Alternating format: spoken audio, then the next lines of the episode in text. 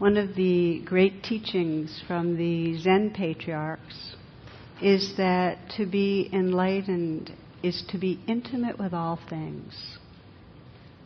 And, and I like the word intimacy so much so that for the last probably 15 years we've called our retreats here in the Washington area intimacy with life. Now, a very related teaching is that if you have any real preferences, and read in by that if judgments and so on, that puts you a million miles from that intimacy that we so love. Which puts us in a conundrum because we have a longing for connection and intimacy and a strong, strong conditioning to judge. Does that sit well or not well? okay. So, one of the basic principles we run into is that um, in understanding each other, is that if we want someone to be different, if we have an idea on what we're hoping be, they'll be or how they should be, in those moments, we really can't see who's there. We're seeing our projection of what we want and maybe what's not there.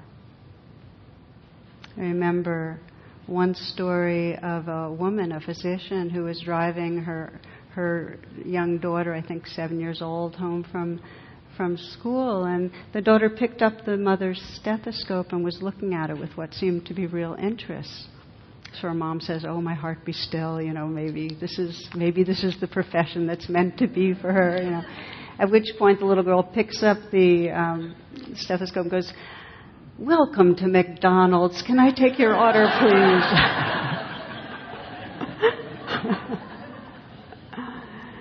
so, and that's pretty benign. And we all know what it's like with whether it's a partner, a child, a parent, a colleague, that when we're living inside how we want them to be, um, we're not seeing clearly, and when there's really a strong judgment, you should be different, we've created real separation. Whenever there's a you should, should definitely put up your antennas. You should be different. Painful distance. So I wanted to share a story. Um, this is uh, uh, somebody I worked with at a retreat a couple years ago uh, massage therapist, and he came from a, a poor family. Uh, his parents are Irish. He was a bright kid, uh, did real well in school, was on a track for med school. His father worked very, very hard to make it possible. Well, he was a year and a half in to med school when he realized it really wasn't for him. He really didn't want to be there, and he tried to explain it to his dad, but his his father was. Uh, you know, just insistent and threatening. So he cut off and got very defended, and there was uh, just a lot of heat and anger between them. He didn't yield, um, but it, it, was it created a lot of um, alienation. So he quit med school. In the long run, he became, you know, he went into herbs. He ended up becoming a massage therapist. His father was enraged. Then, as his life went on, he married a Jamaican woman. That created more of a, of a split. And he tried a number of times to kind of reach out to his dad, but there was a real, there was a wall that was really, uh, could not be broached. And um, so his father closed him out, and 20 years went by. Minimal communication. Then uh, his mother got diagnosed with cancer, and uh, it was treatable, but terrible protocol, and he was visiting a lot. And uh, he'd come and he'd you know, he'd bring baskets of raspberries and nature DVDs and so on. Um, his father was formal and distant. Mother appreciated his visits. He, she was having a lot of trouble sleeping, so he started really giving, putting his energy into massages. And one particular day, she had had a really hard night. He was giving her a massage, and she kind of you know, he, and he was at one point working on his, her feet, and you could see her face. She was really relaxed, and and so on, and kind of drifted off to sleep. And he turned and saw his father had been watching, and his father had tears in his eyes. So he he went out and walked into the living room where his father was, and they just embraced. And um, they they talked, and it took a while. I mean, this was not there was a, that kind of sudden opening, and then a kind of a shyness, and that, but it was it cracked open. The wall was crumbling, and and what it you know as we talked about it, and it became so clear that the wall between people can only be sustained. It can only be sustained when instead of communication, we live inside our judgment. But if there's some communication, and it can be verbal or nonverbal, some paying attention, you know, it's said that we are a flow through of information. That's what we are. And when we let it flow through, when we receive information from each other and we give it, we become more than a separate self. We become a part of each other. We know each other. But if we contract into judgment and live in that virtual reality, that story. We're seeing a sliver of somebody. We don't know them. We're not taking in their information, and the wall can go on for decades. So, when I hear reconciliation stories, I'm a real softy. Like, I almost always cry at them. Even if I, like just now when I was telling you, I, I, I've thought about this story a lot, especially this week because I knew I wanted to share it, I could still feel that welling up. And I think the reason is it just seems like such a tragedy that we cut people out of our hearts. It seems so sad that, you know, for them it was two decades. And it also feels so beautiful that it's possible to to reopen and have communion. And so I'm, I'm talking about grief for the loss of not just the huge estrangements where there's um, the real big cutoffs like this story, or you know marriages that fail, or families that you know where somebody doesn't ever reconnect. But I also feel that the sorrow for all the small ways in daily life we're not maybe formally estranged, but the resentments and the blames keep us from really loving each other, from that freedom to love without holding back. So often um, I reflect that, you know, if we were at the end of our lives looking back, what the perspective would be, and certainly it would be a sorrow at letting the smaller stuff get in the way of loving. So, the path to intimacy, that's really what we're exploring. And we'll be exploring it this week and next week. And what I'd like to do this week is explore intimacy in an inner way with our inner life and then intimacy with each other. Because to bridge the gap with each other, to be able to do that, it starts with being able to communicate with our inner life. We have to be able to uh, know ourselves, be in touch with ourselves. We now know this more even on a uh, you know functional structural level of the brain that the more that we are able to we have that proprioceptive awareness that can notice what's going on emotion wise and name it and feel it in our own body the more we can register how it is for another person. If we're cut off from ourselves, we can't be intimate with others. Hence, we do these trainings. We're not training so we can go off into a cave and um, be solo for the rest of our existence. We do this training so we can be intimate with life, with the loneliness and the mystery and the beauty of what's within us and around us. What I'd like to do as I explore this with you, this kind of pathway to intimacy, is talk about, have the whole filter be communication. How when we're paying attention, we're actually in communication with ourselves. And the communication is going on all the time. Every part of us is communicating in some way with other parts of us and there's blocks, but there's also some things going on, and there's messages that aren't so useful, messages that are useful, but it's going on inside us. If we become more conscious of that communication, we can have it serve communion. When it's unconscious and when it gets cut off in certain directions, we end up being fragmented and reactive. So those are a lot. That's a lot of words. I would like to kind of see if we can drop into that some. The basic uh, undercurrent that we usually need to explore. The message we're usually responding to when we're in trouble is something's wrong, and something's wrong with me. Those are the messages. When you're in trouble, when communication isn't flowing, when you're contracting, there's a message going on that you're believing that something's wrong or something's wrong with me. They're the same thing, but they have a little bit more tar- tag in one of them. So maybe just to begin, because I, I talk about this a lot on purpose, this trance we go into of a flawed self. This trance we go into that what I'm feeling is bad and I am bad.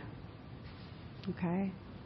So what I the reason I wrote radical acceptance and even and with true refuge the same point is if we don't recognize that we're caught in that, if we don't have a way to communicate with the parts of us that are believing that, then our life is imprisoned.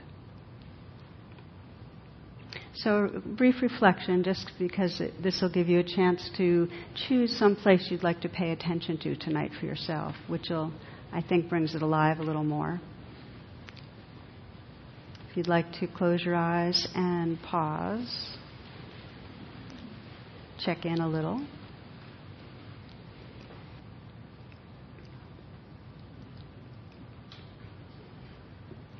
So, the inquiry we begin with, we're beginning by this is a way of starting to communicate with our experience, is just asking, you know, today, yesterday, right now, am I experiencing this life and accepting what I'm experiencing as it is?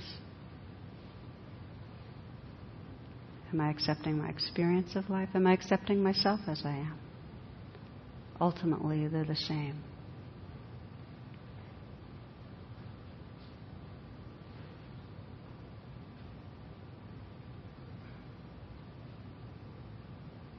So, what you're exploring is there anything between me and being at home with my life, with myself?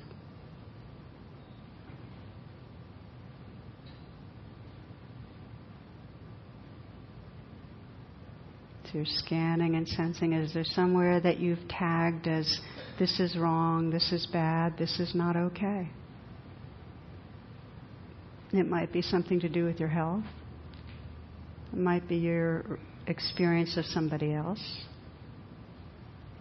It might be some behaviors that you're experiencing in yourself that you can't accept.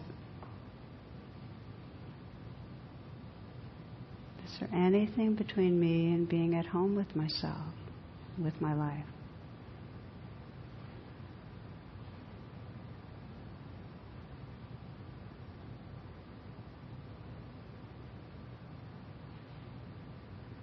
Just notice if there's a place in you or some feelings that that you've in some way tagged as not okay. And just send that message inward that you'll be back. You'll be back to deepen your attention to this.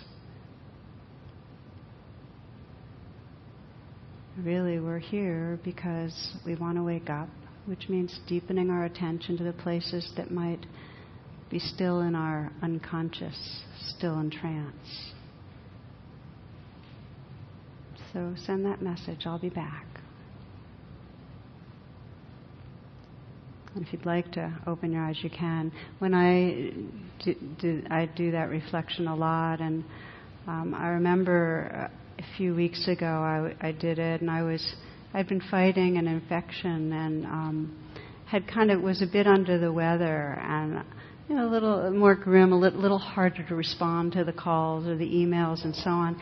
And I've shared sometimes in here that when I'm sick, um, you know, there's, I end up finding that I have some dislike for the sick, dragging self. Like I don't like myself when I'm sick. So not only am I having an aversion to the unpleasantness of the sensations of sick, I don't like the self that's identified as the sick self that's not quite self pitying but really oppressed, beleaguered, kind of, you know. So um, when I asked that question, you know, is there anything between? It wasn't so much the unpleasantness of being sick, but I found, oh, what's between me and feeling at home is I've kind of turned on that sense of self who's uh, not being a graceful sick person, you know. and um, and I when I could name that, oh, turned on myself. Then the next thing that came was, oh, may I be kind? May I be kind to that place? May I be forgiving? May I loosen up? I've been through this so many rounds. Can I just you know, be easier on myself. And it was very genuine, it was very spontaneous. As soon as I could see it, then there was a kinder response. But when I was inside it, I was kind of grumbling and sour on my own being, you know. Now, I, I give that as an example because if we look, what is the core principle of transformation, of movement from suffering to freedom? It's this that we pay attention in such a way that our identification loosens. So that rather than being the sick self or the judge of the sick self, by noticing, by naming, I opened into a larger space of awareness.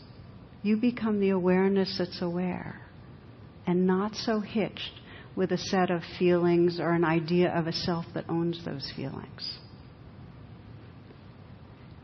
if you can understand that and feel that from the inside out, this sense, this shift from the something wrong with me, I'm not a good person feeling, to the, the beingness that notices that.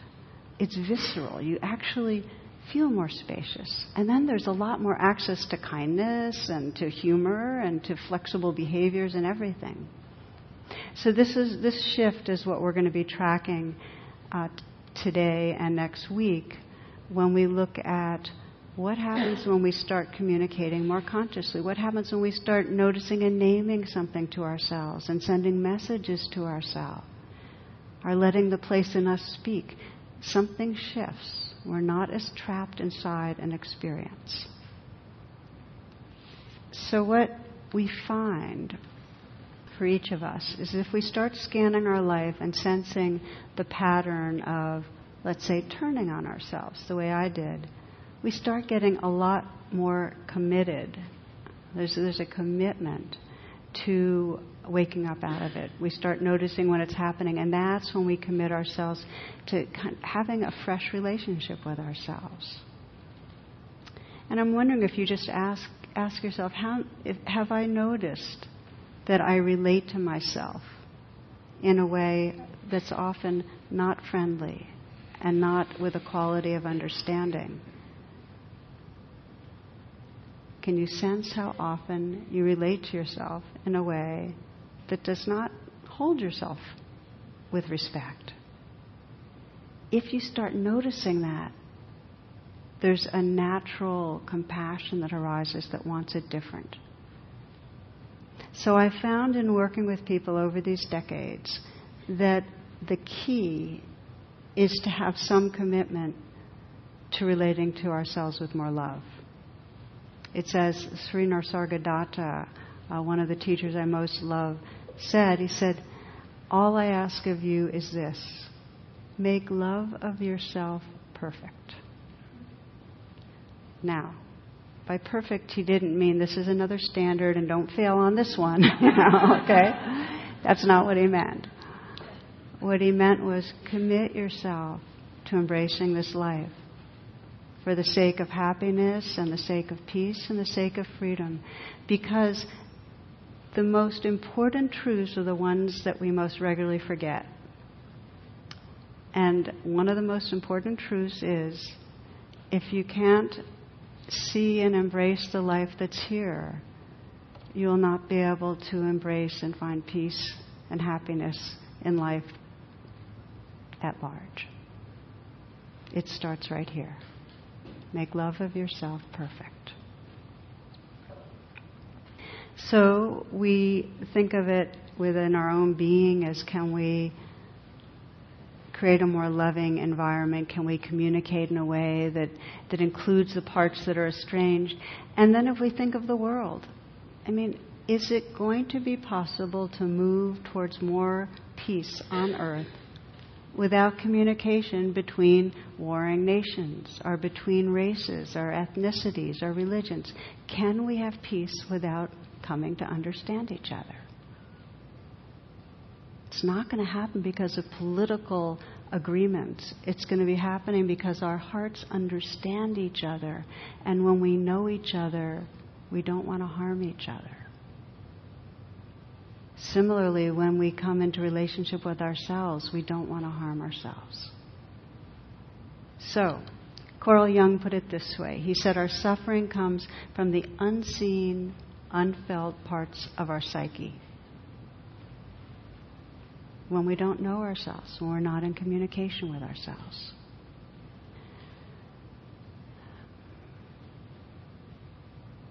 A healing relationship when we begin to communicate with those parts of our being, when we invite them into the light of awareness, when we say, I see you, what do you need?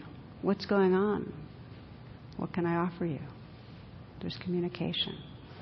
So then the question comes how come it's so hard?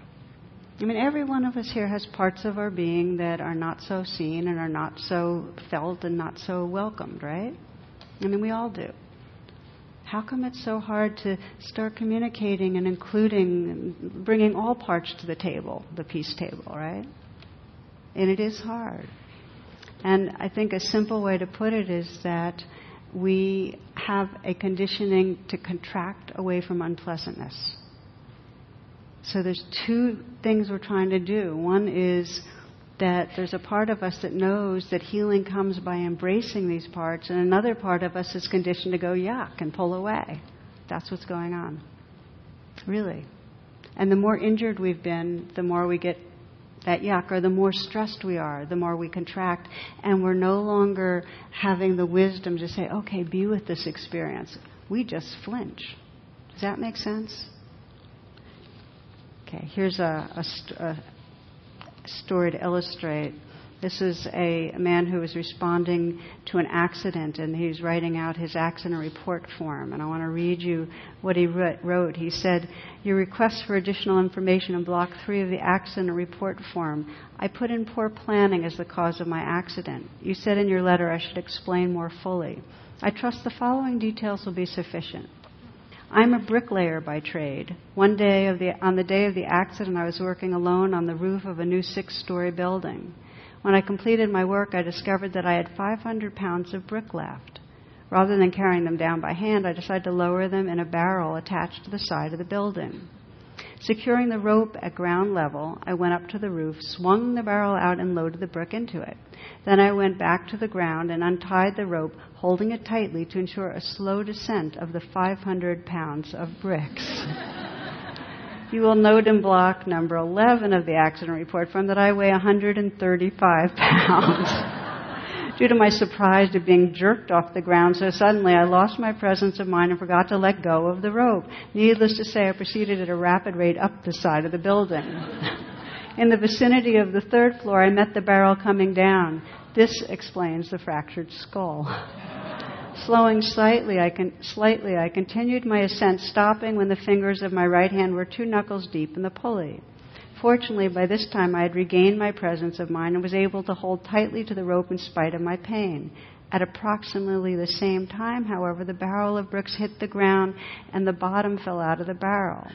Devoid of the weight of the bricks, the barrel now weighed approximately 50 pounds.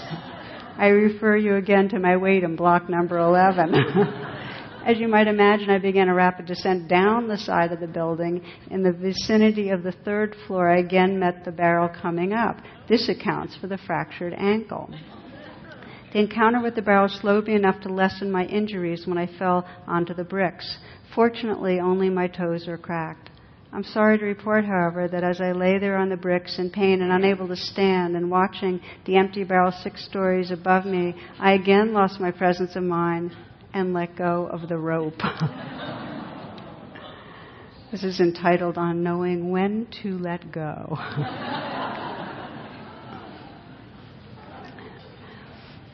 So it's a wild example, but don't we all know how we get tugged around and we make a mistake and we get frustrated and we move faster and then something else goes wrong and, and, it, and it proliferates, okay? This is our reactivity.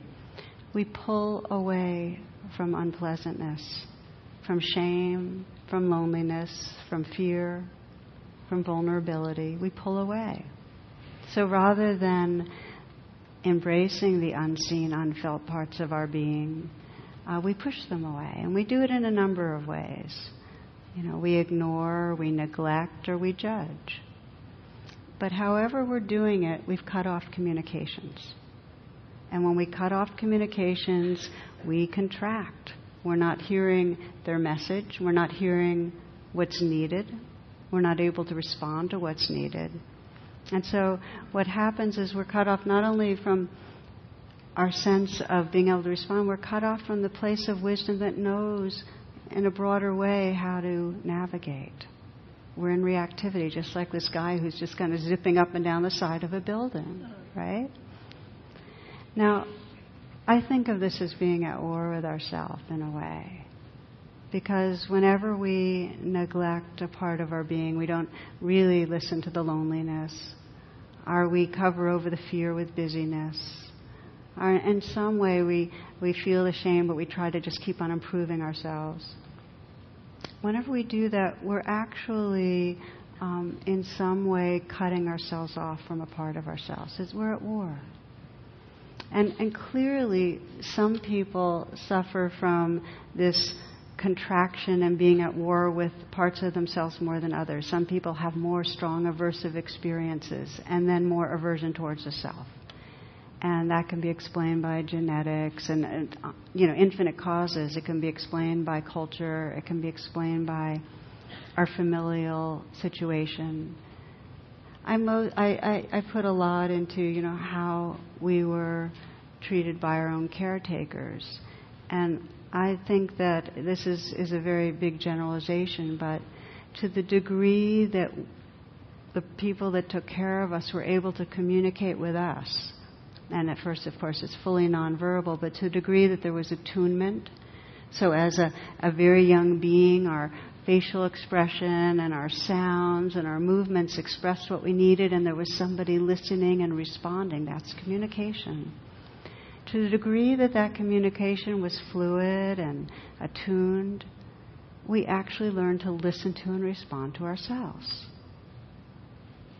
To the degree that there was severed belonging, there was a lack of communication.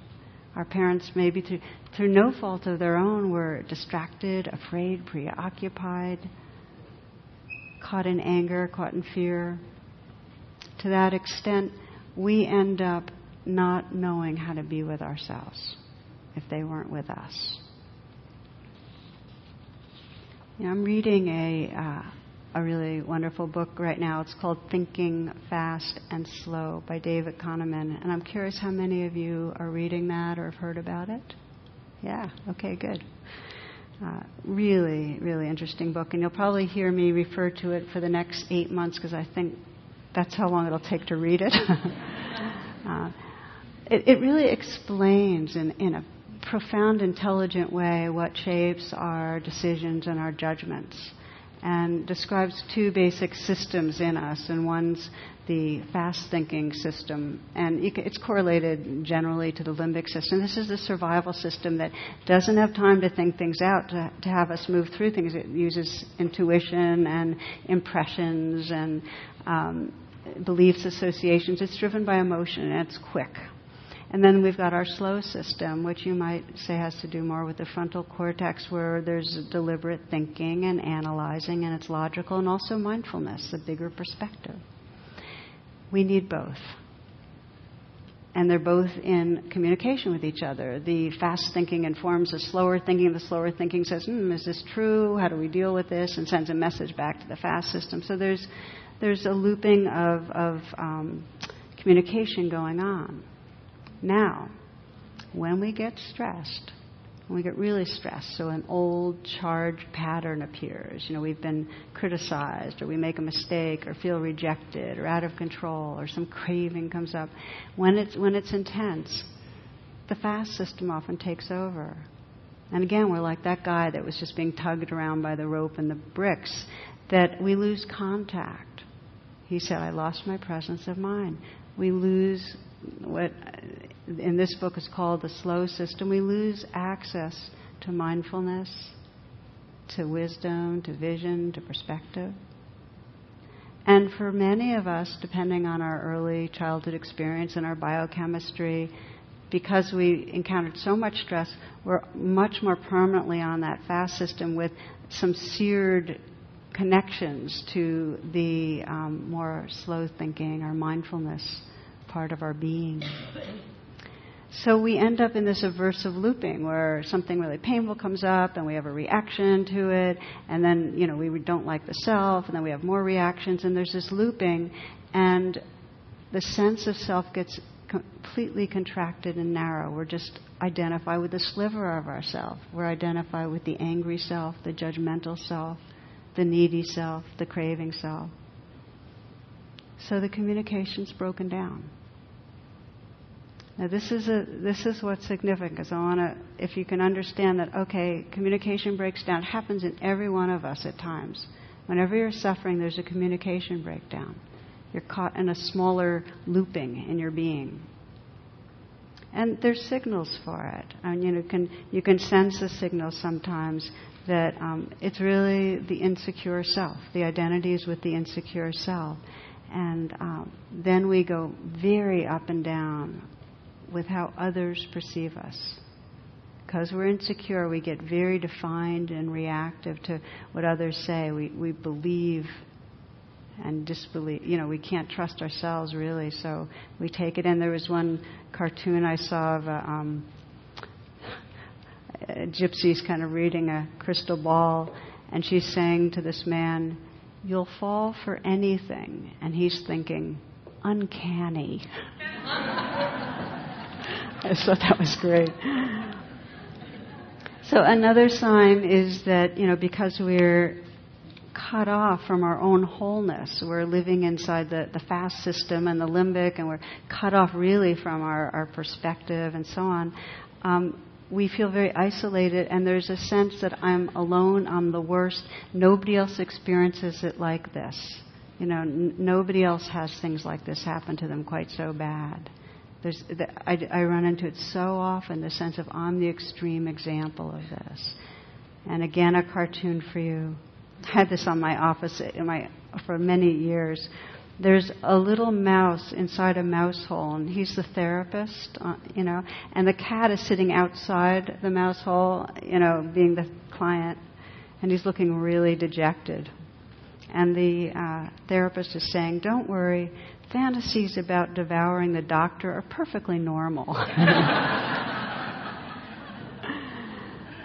so we have ways of getting small and feeling isolated and thinking we're the only one and something's really wrong with us and having others, you know, affect how we experience things. Let's look at the other side. What happens when there's attunement, when there is good communication? How do we relate? So let's say others have mirrored us well. They've let us know their experience of us and they've attended and listened. And we offer that attention inwardly, that mindfulness. So strong emotions arise. And there's a sense of listening to their message, not making them wrong. We can say yes to what arises. That doesn't, we can sense real but not true that, okay, this is a real feeling, but that doesn't mean what it's telling me is true. There's that discrimination because we're listening from a broader perspective. Real but not true. We can send messages back to our more vulnerable parts that guide us. When things go wrong, which they inevitably will, we don't make it about us and we can learn from it. So there's a way of relating to imperfection because we're not identified with the bad self or with the wrong self or with the you know needy self or needs can happen. We can make mistakes. We can be um, angry. We can lose our temper. But there's a larger sense of what we are. So we can learn Some of you might remember the back forth when a reporter is interviewing a bank president and he asks him, Sir, what's the secret of your success? And the response from the president is two words. And the reporter says, Okay, what? And he goes, Right decisions. And how do you make the right decisions? One word. What's that, sir? Experience. And how do you get experience? Two words. And what is that, sir? Wrong decisions.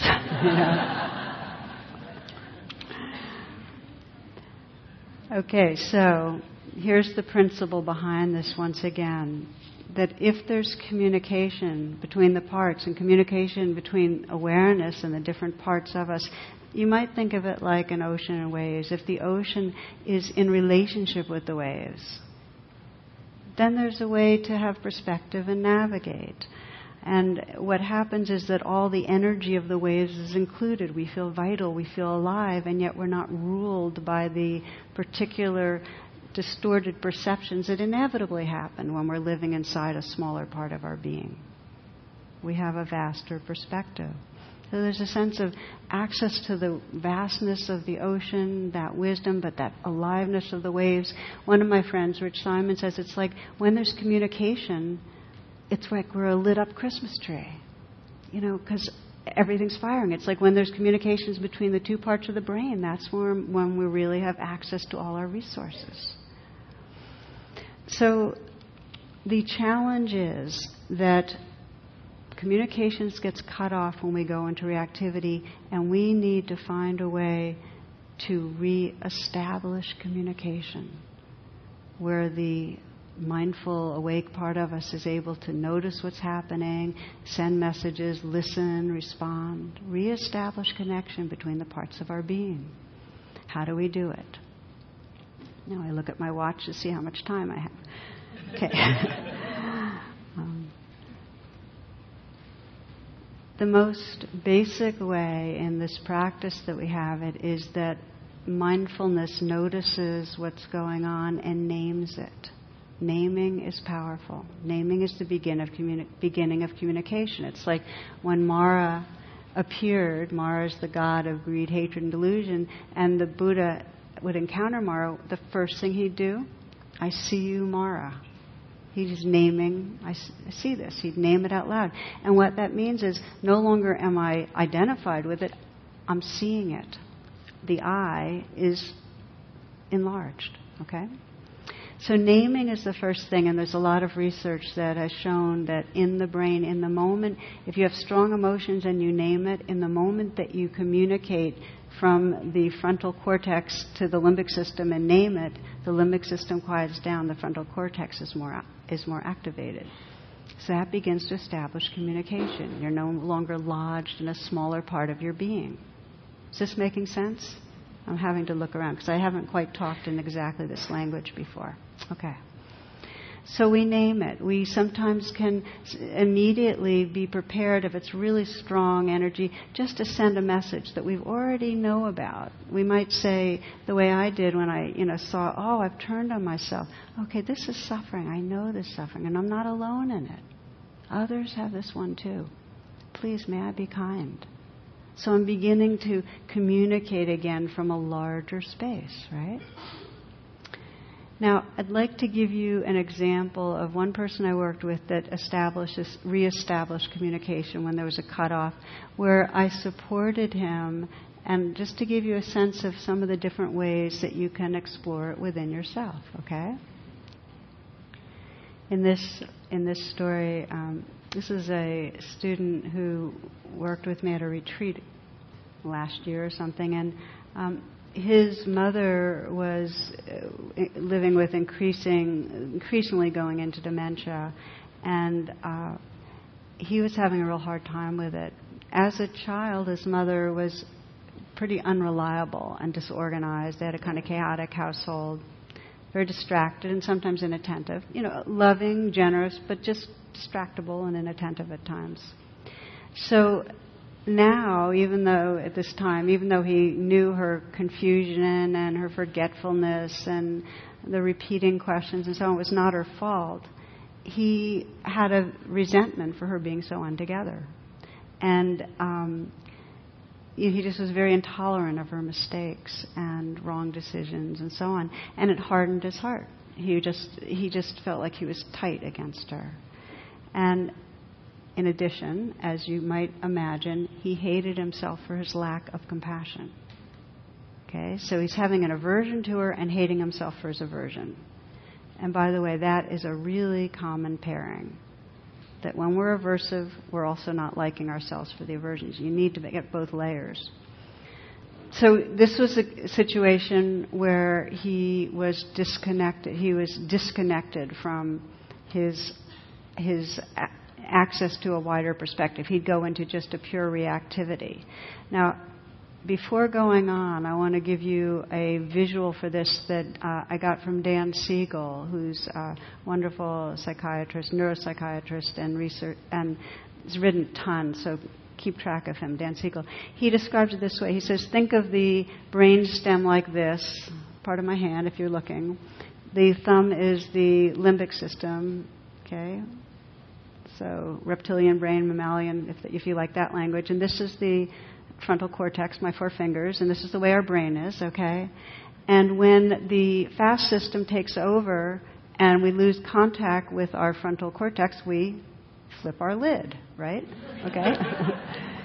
so it's just a way to think of it that you no longer have contact here. You're just living in a much smaller universe, okay?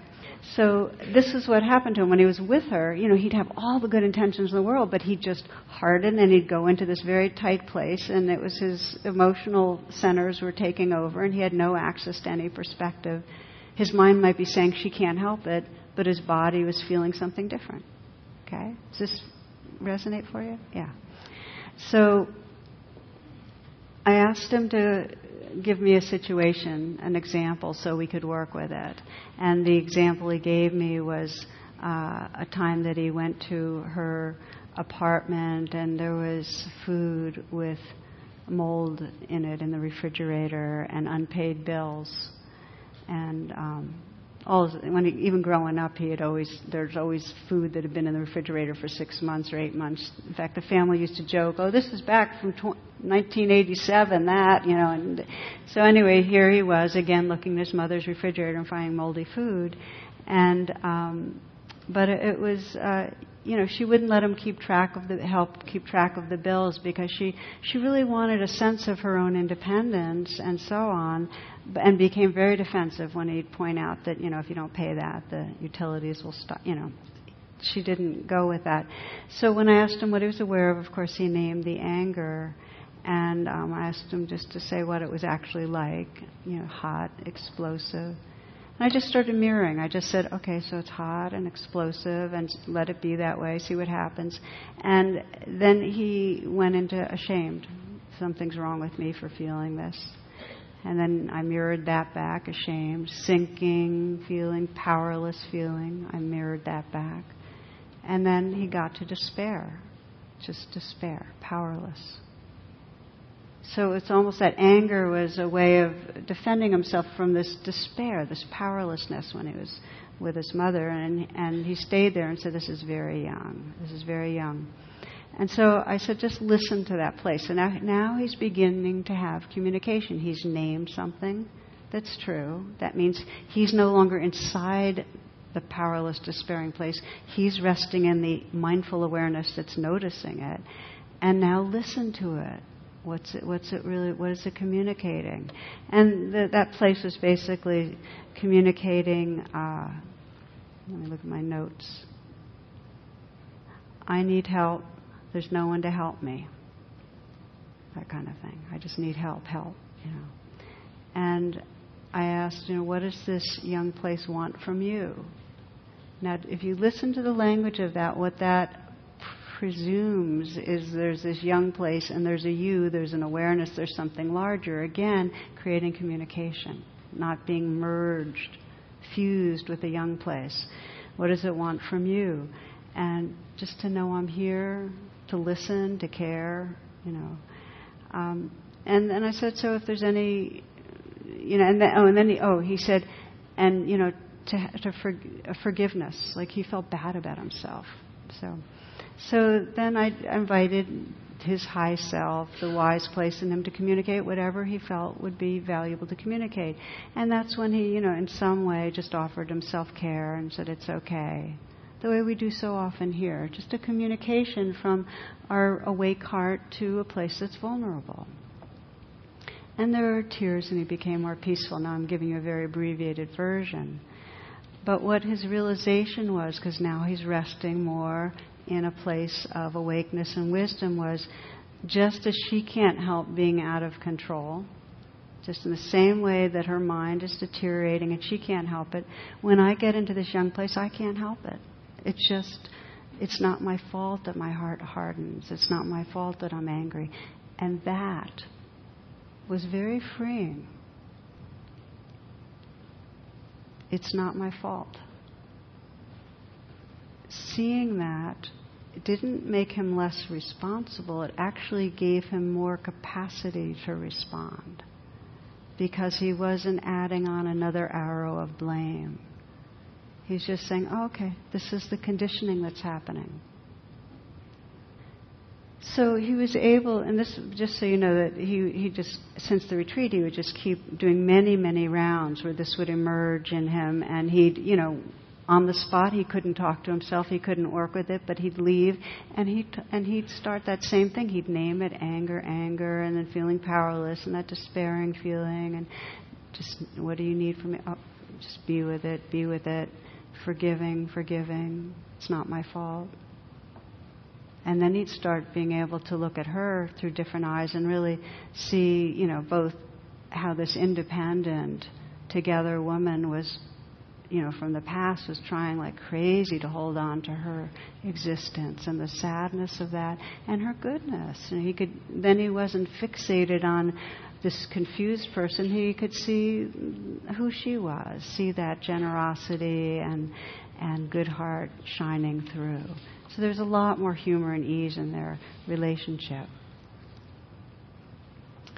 So the reason I wanted to take the time to go through that is because when we flipped our lid, when we're caught in reactivity, we need to find ways to start the communication again with the larger part of our being. And there's many different ways that we can do it. Now, sometimes when we begin naming things and say, okay, fear, fear, and we start sensing how we, you know, how, can, how does it want me to be with it, we realize, oh, the pl- part of me that's naming it is judging it. It shouldn't be here. There's a part of me saying, get a life, you know, stop being so, you know. So then you deal with that part. It's like anything that comes up, you go, oh, okay, name this.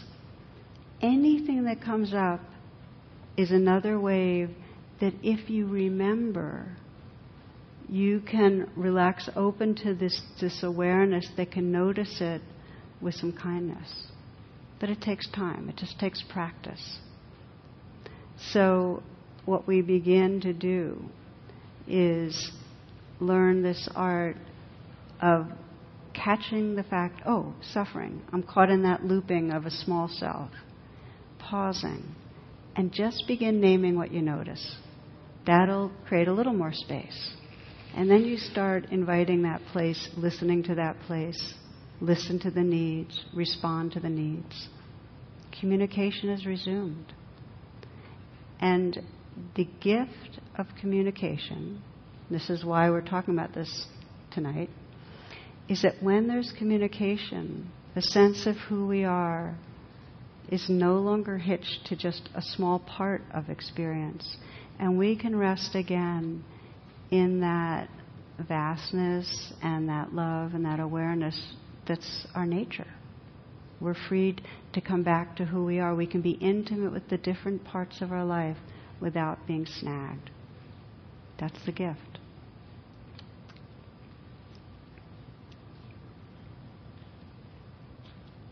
So I'd like to practice with you a little on this, if you will. And um, perhaps uh, the best way, as we do right now, is give yourself a chance. Like, just move around a little in your chair and get yourself in your body. Like, if you want to roll your shoulders, if you can stretch your arms without you know, knocking into anybody that's nearby. This is a non-violent uh, venue here, you know.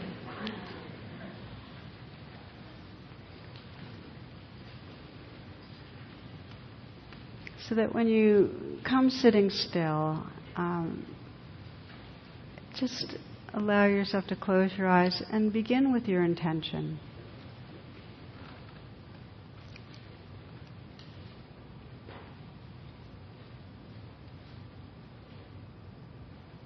That for each of us, there are uh, parts of our being that we push away. And it's possible to have this love of our being become more and more unconditional. And for the sake of your happiness, for the sake of love with others, and for the sake of realization, realizing the truth of who you are, the pathway is to learn to recognize and embrace the life that's here. So just to feel your own intention to come into that very tender relationship, that intimate relationship with the life that's here.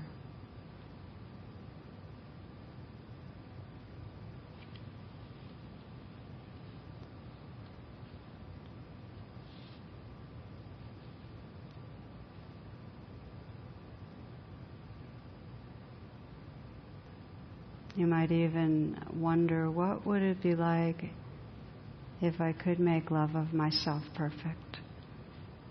And know that when we use the word self, we're really talking about love of the life that's here, not some story of a self, love of the actual life that's here. What would it be like to truly embrace this aliveness in all its expressions with understanding and tenderness?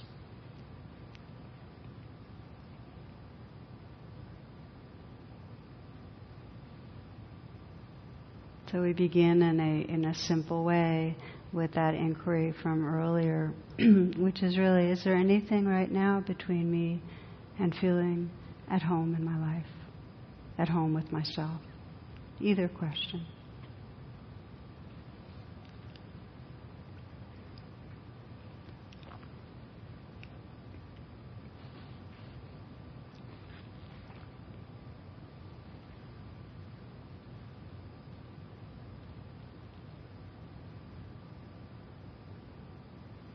And if there's some situation that brings up strong feelings, just let that situation be right in front of you so you can contact a little more what might be have been unseen or unfelt.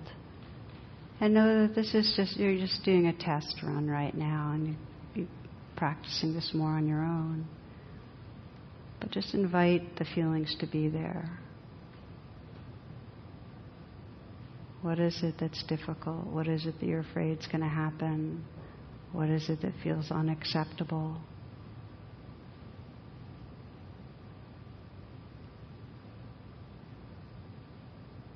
Just sense what, what we're calling the unseen, unfelt parts, the part that you wish wasn't there, the feelings, the reactions you would like to get away from or ignore, or that you judge. And for now, instead of any of those things, just name it a little. Just name what you're aware of. Like this man named anger. You might be naming fear, confusion, grief, hurt.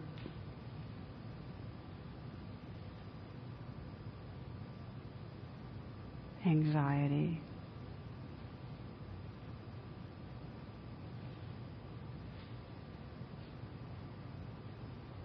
Sense what your body feels like, what you're believing is really wrong.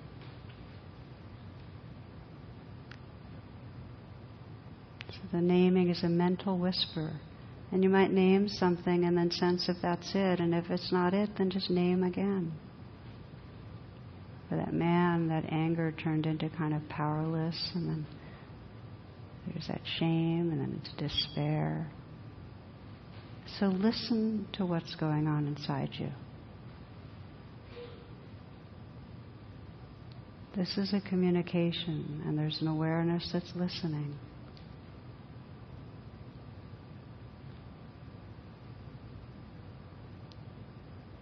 Part of that listening, as you're listening, if you are listening to a young child, is just to listen to the need. What does this part of you need?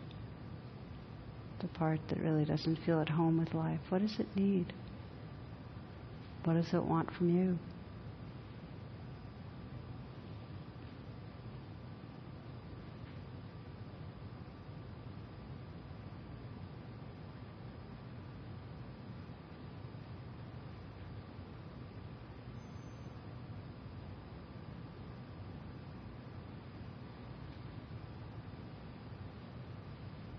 Sense what's sometimes called your your high self, that awareness that's listening, that awake heart that cares, and sense that you can respond to this place in you that's having a hard time. And just experiment a little with your response. You might send a message of words, but see what happens when you, in some way, send energy, a message. You might send touch. I often explore having that tender touch of the heart.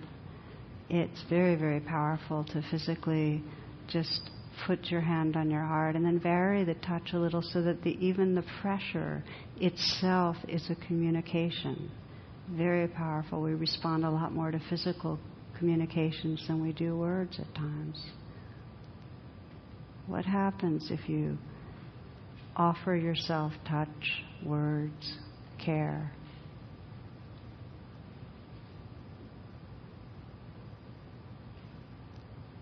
So there's a quality of your own awake presence, offering, communicating, listening, caring.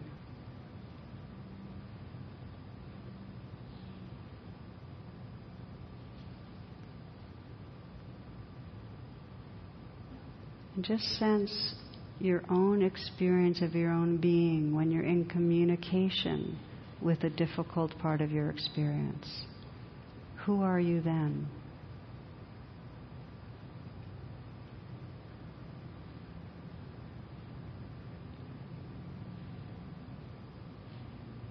Again, Sri Nisargadatta, he says, All you need is already within you, only you must approach yourself with reverence and love.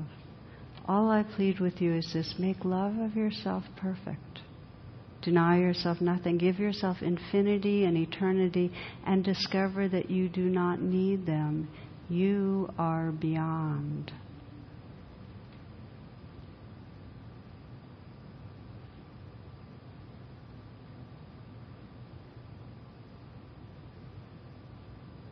Closing this meditation by letting your attention widen out to sense yourself with others, others that are here right now in this room, and others that are listening or watching, and on the same path of really embracing this life. So that we can offer our prayer to ourselves and each other and all beings. May we embrace this love and life with unconditional presence. May this very moment be held with loving presence. May every part of our being be held with loving presence. may that loving presence include all beings everywhere. May all beings everywhere awaken this heart and mind in a way that allows for peace and happiness and freedom. Namaste.